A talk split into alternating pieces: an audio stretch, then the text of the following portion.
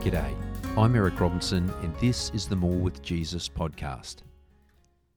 Day 21 A Merciful Life. The principle that we've been focusing on in recent days is that there is no separation in the Catholic faith between the spiritual and the physical. Ours is an incarnated religion. Our next principle is this you can try as hard as you like, but you will never be able to live the Catholic faith perfectly, at least not without a considerable amount of assistance from God in the form of something we call grace. Without grace, we can't even begin to believe in God, much less do anything about it.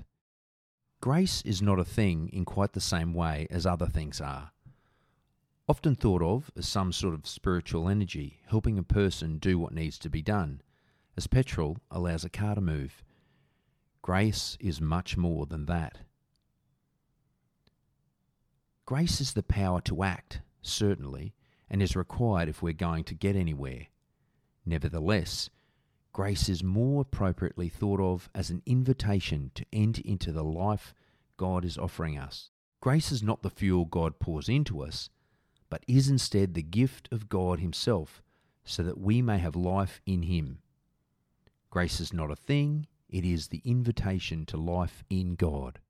Grace is both wonderful and overwhelming, and yet challenging and humbling.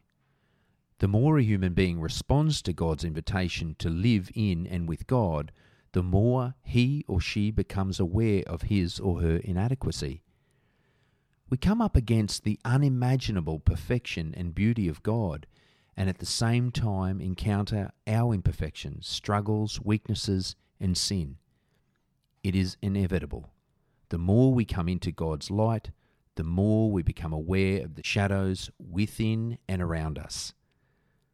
Only trust in the loving mercy of God allows us to stand there and be revealed to that degree. The temptation to run and hide can be extreme, but God's merciful love gives us confidence. We are loved, not because we deserve to be, but because God is love and his ways are merciful. For this reason, Catholics are called to be people of compassion and mercy, for compassion and mercy continue to be required by us.